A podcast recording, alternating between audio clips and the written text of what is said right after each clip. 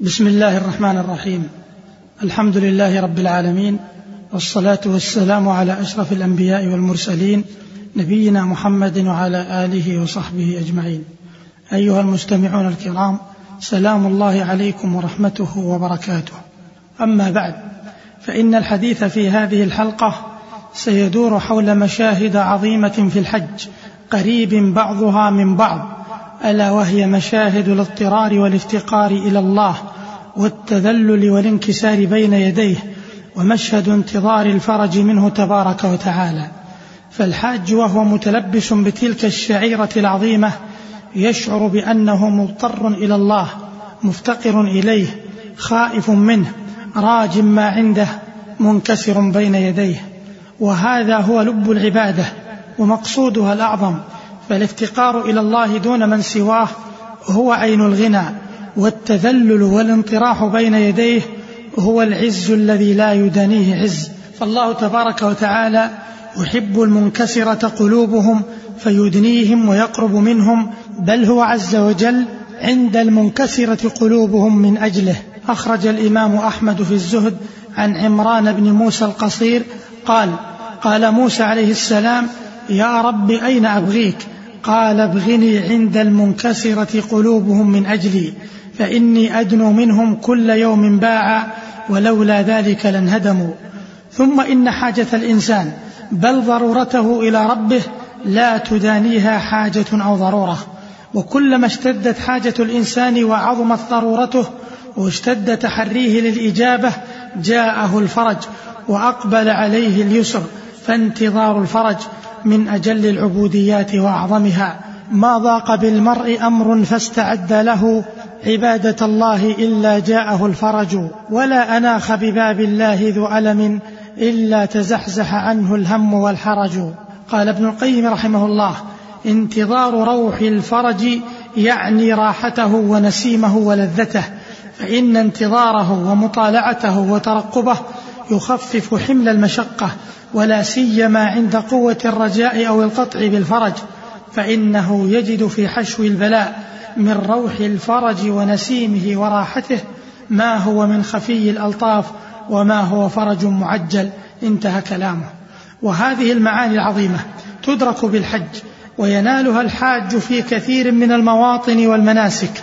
فالحاج على سبيل المثال إذا رأى جموع الحجيج المزدحمة عند الطواف والسعي وفي رمي الجمار أو في الطرقات ظن أن تلك الجموع لن تتفرق وأنه لن يصل إلى مبتغاه من إكمال نسكه وربما أدركه الضجر وبلغت منه السآمة مبلغها وربما أضمر في نفسه أنه لن يحج بعد عامه هذا. وما هي إلا مدة يسيرة ثم تنزاح تلك الجموع ويتيسر أداء المناسك.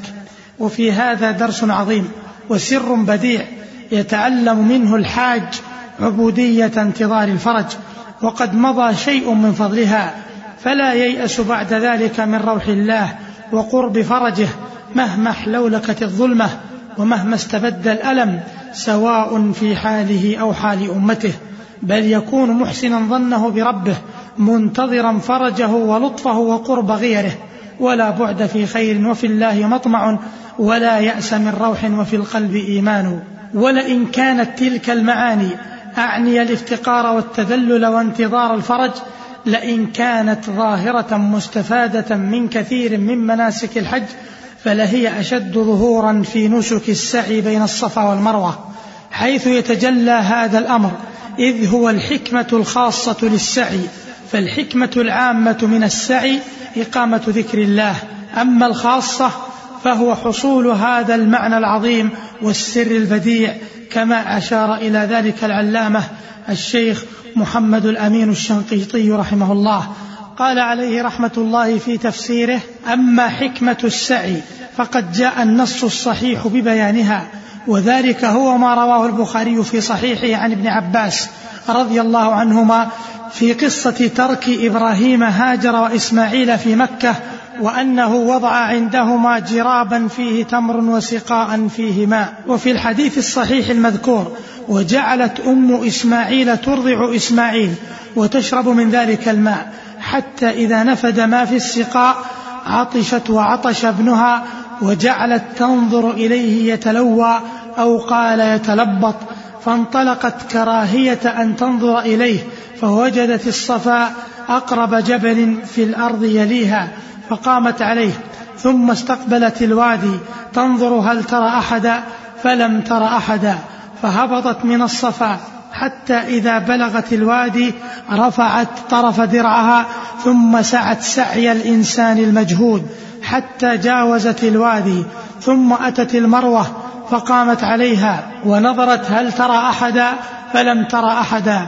ففعلت ذلك سبع مرات. قال ابن عباس قال النبي صلى الله عليه وسلم فذلك سعي الناس بينهما الحديث. وهذا الطرف الذي ذكرنا من هذا الحديث سقناه بلفظ البخاري رحمه الله في صحيحه.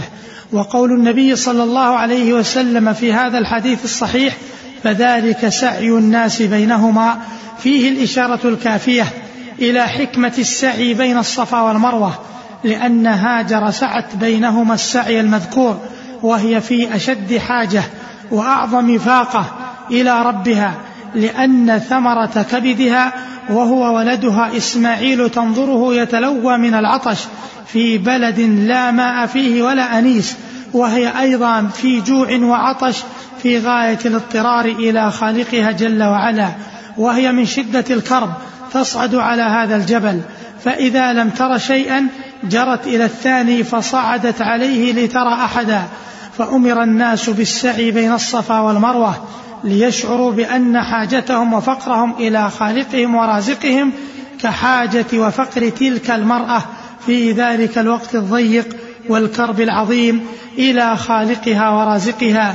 وليتذكروا أن من كان يطيع الله كإبراهيم عليه وعلى نبينا الصلاة والسلام لا يضيعه ولا يخيب دعاءه وهذه حكمة بالغة ظاهرة دل عليها حديث صحيح. انتهى كلام العلامة الشنقيطي رحمه الله. فيا أيها الحاج استحضر هذا الدرس العظيم والحكمة البالغة فما دمت مطيعا لله مفتقرا إليه ملازما دعاءه فلا تيأسن من لطفه فإذا ألمت بك مصيبة أو نزل بك بلاء أو ركبك دين أو لازمك مرض سواء في نفسك أو ولدك أو من تحب فانتظر فرج ربك جل وعلا. وإذا رأيت أمتك تسام الخسف ويتطاول عليها الأعداء ورأيت إخوانك المسلمين وهم يعانون الأمرين فلا تركن إلى خاطر اليأس. ولا تظنن أن الليل ليس له آخر بل كن متفائلا. حسن الظن فإن النصر مع الصبر وإن الفرج مع الكرب وإن مع العسر يسرا ولن يغلب عسر يسرين. وهكذا يفيد الحاج هذا الدرس العظيم من الحج ألا وهو الافتقار إلى الله تبارك وتعالى والتذلل والانكسار بين يديه وانتظار فرجه عز وجل. اللهم آمن روعاتنا واستر عوراتنا واختم بالسعادة آجالنا واقرن بالعافية غدونا وآصالنا وصل اللهم وسلم على نبينا محمد والسلام عليكم ورحمة الله وبركاته.